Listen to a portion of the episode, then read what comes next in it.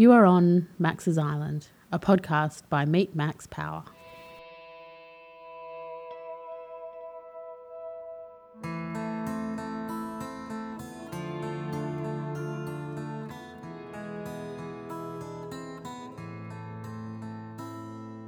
On Max's Island podcast, you'll hear the lived experiences of people who choose to live life a little differently. It might be a story of when they took time out and dared to do something crazy. Perhaps they made a decision to leave it all behind and follow their dreams. Or maybe they just stopped listening to what other people thought and did what was right for them. This experience becomes a story that is part of them and one that you need to hear. So, now that you're on Max's Island, listen to the wisdom in these stories, and you too will be inspired to do what you have always wanted to do.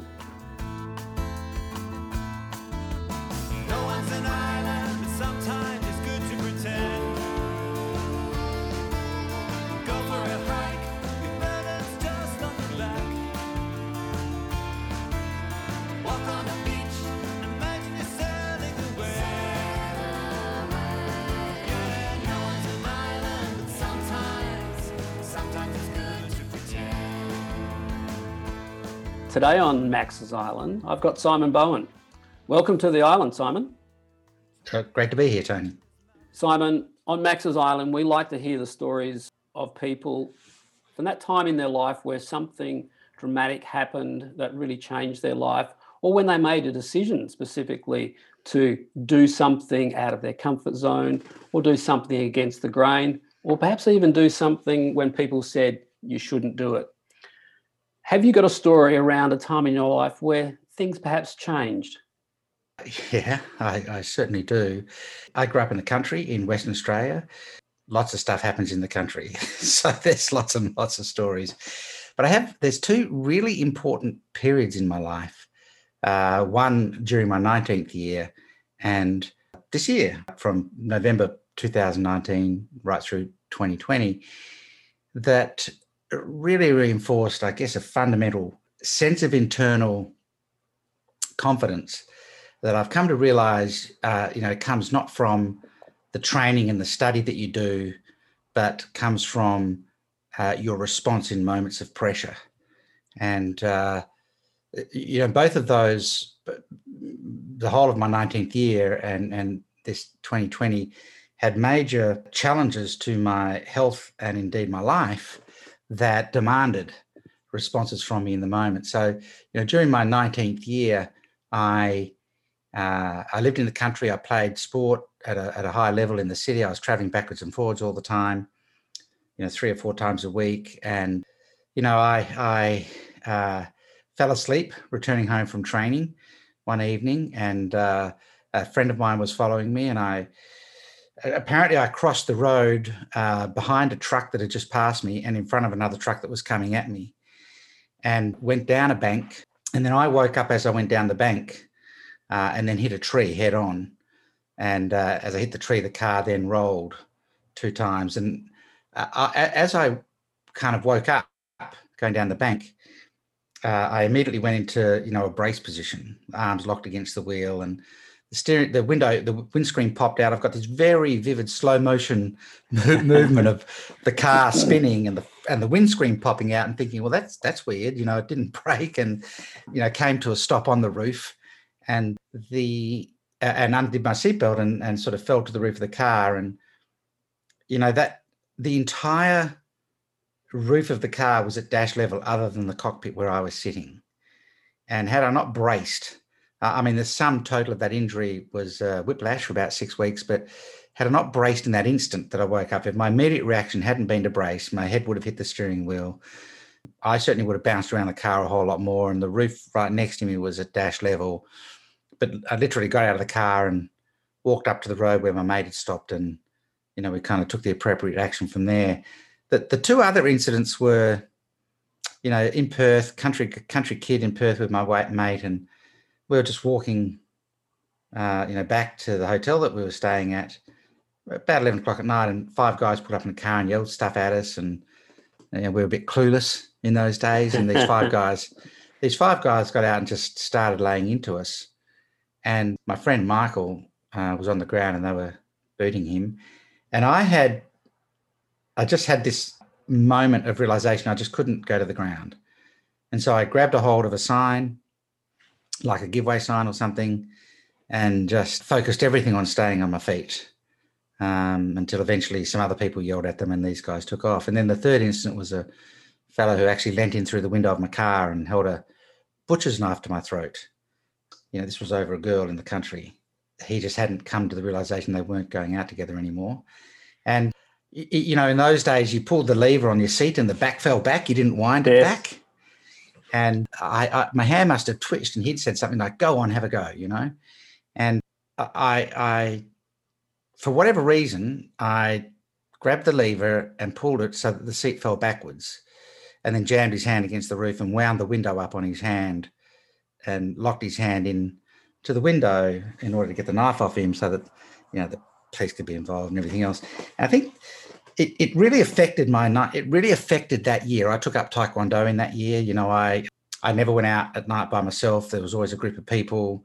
Um, it was I was still living at home at the time. It was mayhem for my parents. They wanted to know where I was at, at all points in time. And so it certainly affected my trust of other people and situations. But the, but what it really did was gave me this unwavering sense that under extreme pressure, I know I hold my head. So, at what point did you come to that realization? Was that something that was immediate, or it took some time? No, it um, took a years while. later like, for uh, reflection. not years later, but you would imagine uh, they all happened in the first half of the year, and so uh, you know I was kind of okay. This is this is a, this is a bad year. turns out my nineteenth. It turns out my nineteenth year was the most valuable year of my life, and so they all happened in the first half of the year. So I, you know, I had that period of time of not trusting anybody, not wanting to be out by myself, and uh, and then had started, you know, had taken up martial arts and thought, well, I've got to be able to you know, if, if stuff like this happens again. And but um, then it was, uh, you know, in the in when when you're when you're doing martial arts, there's a lot of stuff coming at you in the moment. It's a really fascinating, interesting thing. When I started thinking about those three incidents, the car accident, and I'm riding down the bank, and the car spinning in slow motion, getting beaten up in the city, and seeing Michael on the ground and holding the post in slow motion and then seeing him leaning through uh, and then doing you know when i'm when i was kind of in taekwondo tournaments in moments of pressure i get this slow motion view of what's happening. Do you think that is a really subconscious thing, or do you think you prepare differently and that you're alert to the situation where there may be um, pressure, where there may be those I that what- situation? i think it's a skill. Yeah, i think it's a skill that can be learned. So i played hockey. Hockey was my main sport. I played aussie rules but hockey was my main sport and i i played for wa and i was a goalkeeper. And I had taught myself to see the ball in slow motion and big. Uh, you know, I had a really fabulous coach who was a former state goalkeeper himself, and he had drilled into me the idea that the sooner you see the ball and the play happening, the slower everything becomes and the bigger the ball gets, and the greater your chances of stopping the ball. So, if you only start watching the ball as it enters the, you know, the offensive D, that they need to get into before they can take the shot, the ball will be normal size and fast. But if you start watching the ball and nothing else, not the players, nothing else but the ball as they cross the offensive 25 yard line in those days, which is between Yes. the halfway line and the D, it's called foveal vision. And your, your center of focus becomes so targeted on the ball that everything that happens around that ball goes slower and the ball gets bigger and it's a skill. And I realized I acquired or developed a really acute sense of that skill through my hockey and and the and the levels of hockey that I played at. And I think, you know, when those things happened in my 19th year, it just triggered. You know, that the pre because when you're a goalkeeper in hockey, particularly at a high level, you're always under pressure. and you know, it's past 10 other players on your team, but they're all expecting you to make the save, you know, before it gets there. so um, and you know, goalkeeping is all hero or all failure, you know. So uh, I think it just kind of kicked in. And then it wasn't until I started doing Taekwondo, and even as a bit of a novice, I just had a really solid guard. People just couldn't get through my guard. And it's because everything was slow. And that's when I started really thinking about I just don't I just don't lose my head under pressure. And I seem to have more time to think about things. I know, I'm sure now, I've thought about it a lot since, and I've done a lot of other kind of work over the years. And, you know, I, I speak professionally for a living. I, you know, I'm often in front of hundreds or thousands of people. I'm supremely confident that I could walk into any room with any sized audience for any amount of time and hold their attention with no preparation if I didn't get the opportunity. You know, if you know your stuff uh, and you keep your head, you can kind of do anything in any circumstance. So you relate the experience of your 19th year, those those three incidences, as a pivotal moment in you uh, starting to be aware of the, Yeah. this skill and the the need for resilience and, and confidence. How quickly though did you develop that skill and were you able to build on it to the point where you could you know walk into a room uh, of a thousand people and be su- supremely confident Yeah. So I think what happened was I, because I was still playing hockey then. And I think once I got back to hockey and I'd become aware of it through the Taekwondo, I, I really firstly started applying it back to hockey in a much, much more deliberate way. And um, had started studying some other things, uh, you know, and, and really started studying foveal vision, uh, F O V I A L, and, and foveal focus specifically you know, it's possible to look back if you put your arms out to your side, level with your head. Uh, I can be looking at you on the screen, and and then move my hands backwards and still see them. It's it's it's it's it's it's more all encompassing than peripheral vision, and it's a skill.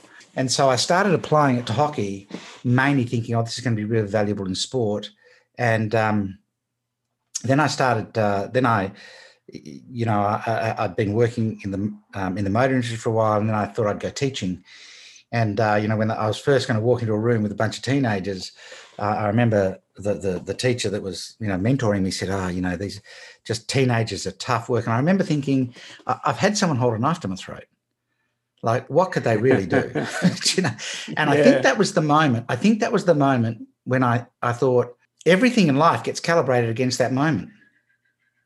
You know, like, oh, there's a pandemic. It's 2020. I've had someone hold a, li- a knife to my throat. What, what could 2020 bring that I haven't confronted? You know, I had a severe injury to my back in November in Mexico, you know, and it required, I had to get back to Australia. I had to get back to LA and then back to Australia, you know, 15 hour flight in everything below the waist had gone numb. You know, my foot had dropped and it required. And this was last year? This was November just gone. Yeah. So a Just year gone. ago yep a year ago, two days ago. And I had to get back to Mexico by myself, but I'm having to use wheelchairs to get through the airports. And my wife was in LA, and then a 16 hour, 15 hour flight to Sydney. I was supposed to be speaking at a conference, which I did in a wheelchair. And then when I had the MRI, they sent me straight to St. Vincent's for spinal surgery, a week in hospital there, and then four weeks on the spinal rehab ward at Fiona Stanley Hospital in Perth. And and now a year of recovery. You know, I still am not allowed to jump. Uh, I, I didn't drive until I wasn't allowed to drive until uh, I think July or August. You know, physio three times a week and everything else. But I've had someone hold a knife to my throat. So how bad could this be? You know, just focus on it. And I think the thing is, Tony, it's just it's just the next action. You only have to think about the next action. So when a guy's got a knife in through my window, I, I actually just have to get his hand controlled. It's just the next action. And then once it's controlled, I can wind the window up. It's just the next action. Yeah, I think uh, as humans, we imagine the storyline way down the track. Yeah. After the, this, this could happen, this could happen, this could happen. But that's a very good point. That it's really only about the next moment in time, the next Yeah. action, the next thing that happens. And like many things in life, it's it's about the way that you react to it. Often you don't, you can't control the situation, but you can Mhm. control the way you react. And and uh, totally understand that once you have an ability to perceive that situation understand the techniques or the the skills Yeah. internally that you need to adopt, then it is that yeah but that presence of mind to understand exactly what to do next and not preempt three steps down the track. Yeah, I think I think that's right. And and and I've now I recognize through somebody else's experience the skill and I talk about foveal focus and things like that, but the skill is actually presence in the moment. And so uh, a client of mine, well, he's a, he's a coach now in the US, but he spent nine years as a CIA operative in Afghanistan. And you know the process is here's your flip flops, a, a Hawaiian shirt, pair of shorts, and a Glock and uh, your job is to gather intel and um, let us know if there's going to be an attack or something and just wander around the city and you know he was a ranger. People are going to think all my stories have to do with guns and knives or something. But you know he's been in many gunfights and um, he teaches a form of meditation in the us now and uh, for a long time i've been quite interested on the three time zones. So there's the past which is hindsight there's the present, which is insight, and there's the future, which is foresight. And the average person spends about 20 to 30% of their time in the past, in hindsight, but they go into the past with regret and blame. If you look at elite athletes, they only spend about 10% of their time in the past and they go back there just to get the lessons. And they deal with the emotion and then leave it there the average person spends about 20 to 30% of their time in the future in foresight, and they go into the future with anxiety and fear. Elite athletes and performers head into the future to make plans, and then they bring those plans back and they apply the plans from the future and the lessons from the past, and they spend 80% of their time in the present moment executing, practicing, and doing. And so you know, when Greg talks about his time in the CIA, he made a really interesting statement one day and he said, There is no fear in the middle of a gunfight. It's all before and after. You are so present, there is absolutely no fear in the moment.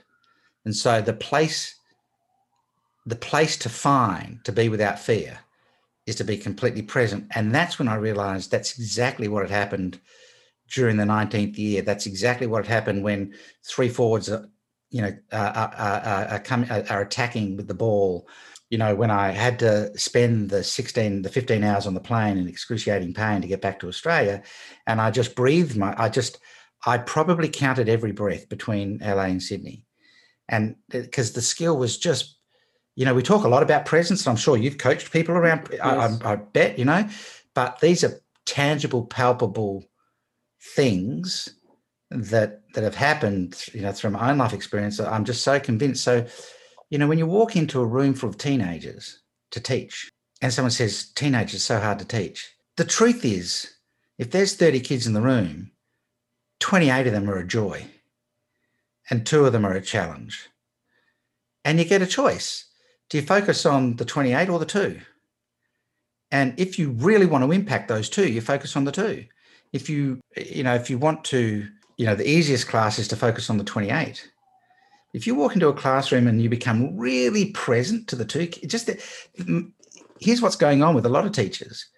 They kind of want to ignore the two and push them to the side and focus on the 28. But if you really become present to the two kids, there's a reason they're being difficult. It's likely to be boredom, which might mean you're not teaching that well it could be that that they that they have dyslexia or or they can't read. But I guarantee if you teach those two kids really well, you'll probably also teach the other kids really well.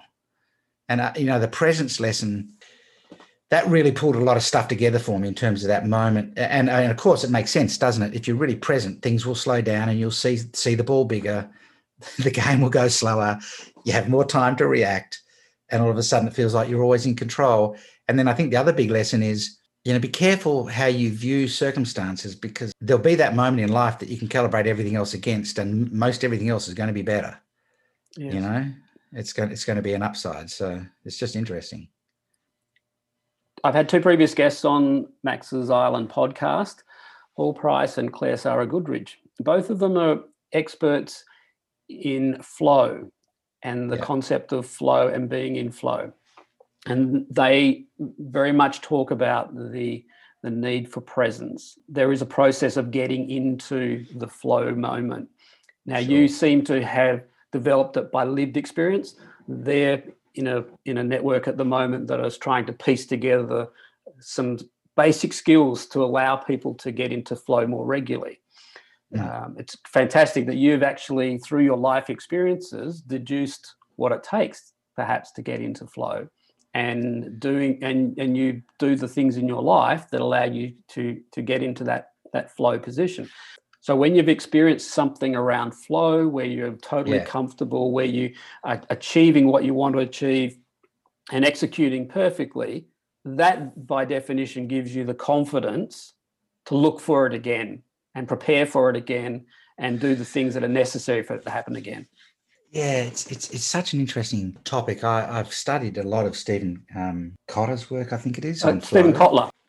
Yes, so both Paul and Claire have worked with Stephen Kotler and the Flow Research Collective and the work that they're doing with Flow. So um, it's interesting that the work that they are doing is is really hitting the mainstream, and and people like yourself and and and them are, are are really understanding how important it is not only to the individual, but then how how that translates to families, to communities, to business organisations. Sure. If you've played sport, and if you've really worked hard to play it at a you know competitive level, you've probably experienced flow at some point. Without doubt. Um, and one of the one of the things that I feel really quite it's look it doesn't bother me, but I but I think it's a bit uh, sad if someone's never really experienced flow, either in their work or in their um, you know, I, I spent my young adult years in musical theatre in the country in the repertory club, you know. It's either a good night or a bad night. It doesn't seem to be anything in between. But on the good nights, you're in flow, you know. And what, what's fascinating to me is you need emotion to go into flow. And people want to suppress their emotional state and and uh, be logical and work their way through. But you, you know, you flow is such a unique state to be in. And I, most of my work is working with companies and individuals and unpacking their unique genius uh, into these kind of visual models that allow them to explain it to people.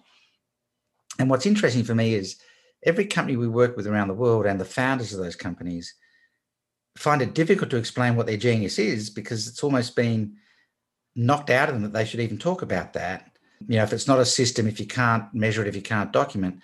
But, you know, when you're in genius, time becomes irrelevant. You don't get tired. Your mind is continually sharp. Foveal focus is a state that will lead you into flow. But you you you're unlikely to go into flow if you suppress your emotional state.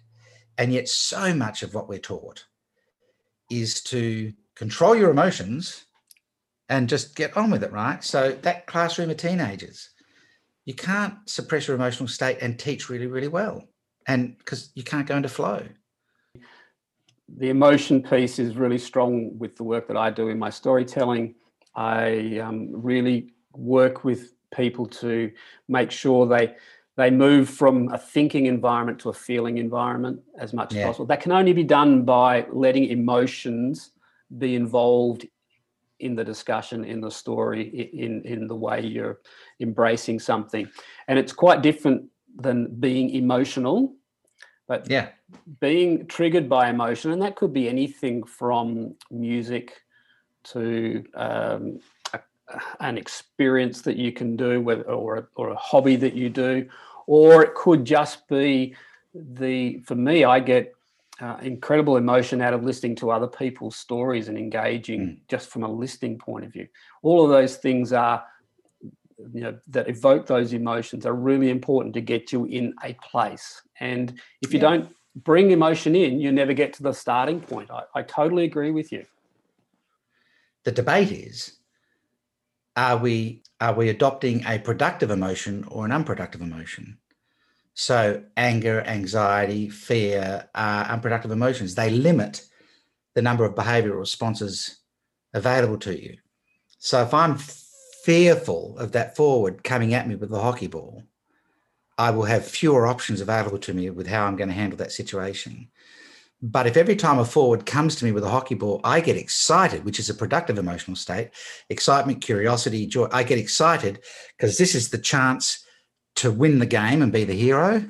I get many more options available to me. Am I going to go out and crunch him and meet him at the top of the D? Am I going to stay on the line and, and make a spectacular save? Am I going to run to the midpoint of the D and mess with his head and cut his ankles so now he doesn't know what to do and cause him to falter?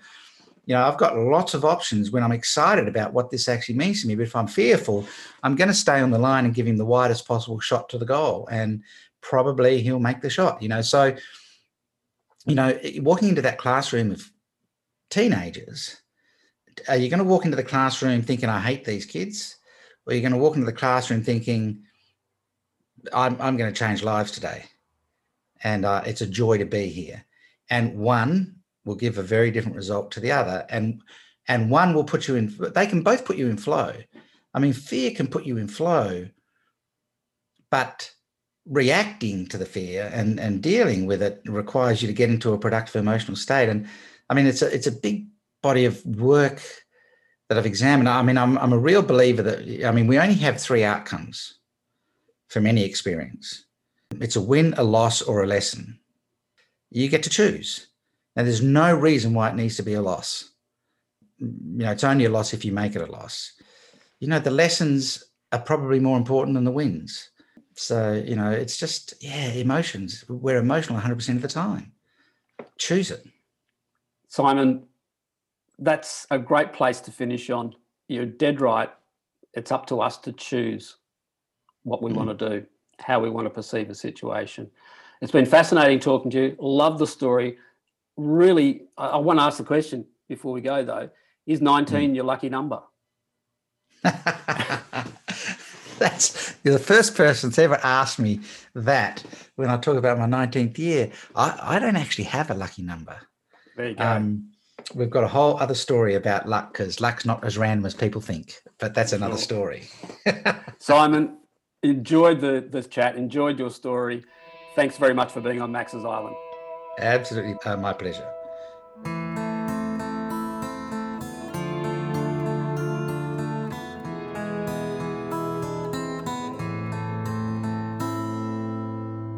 We spoke on the bus on the way home from work.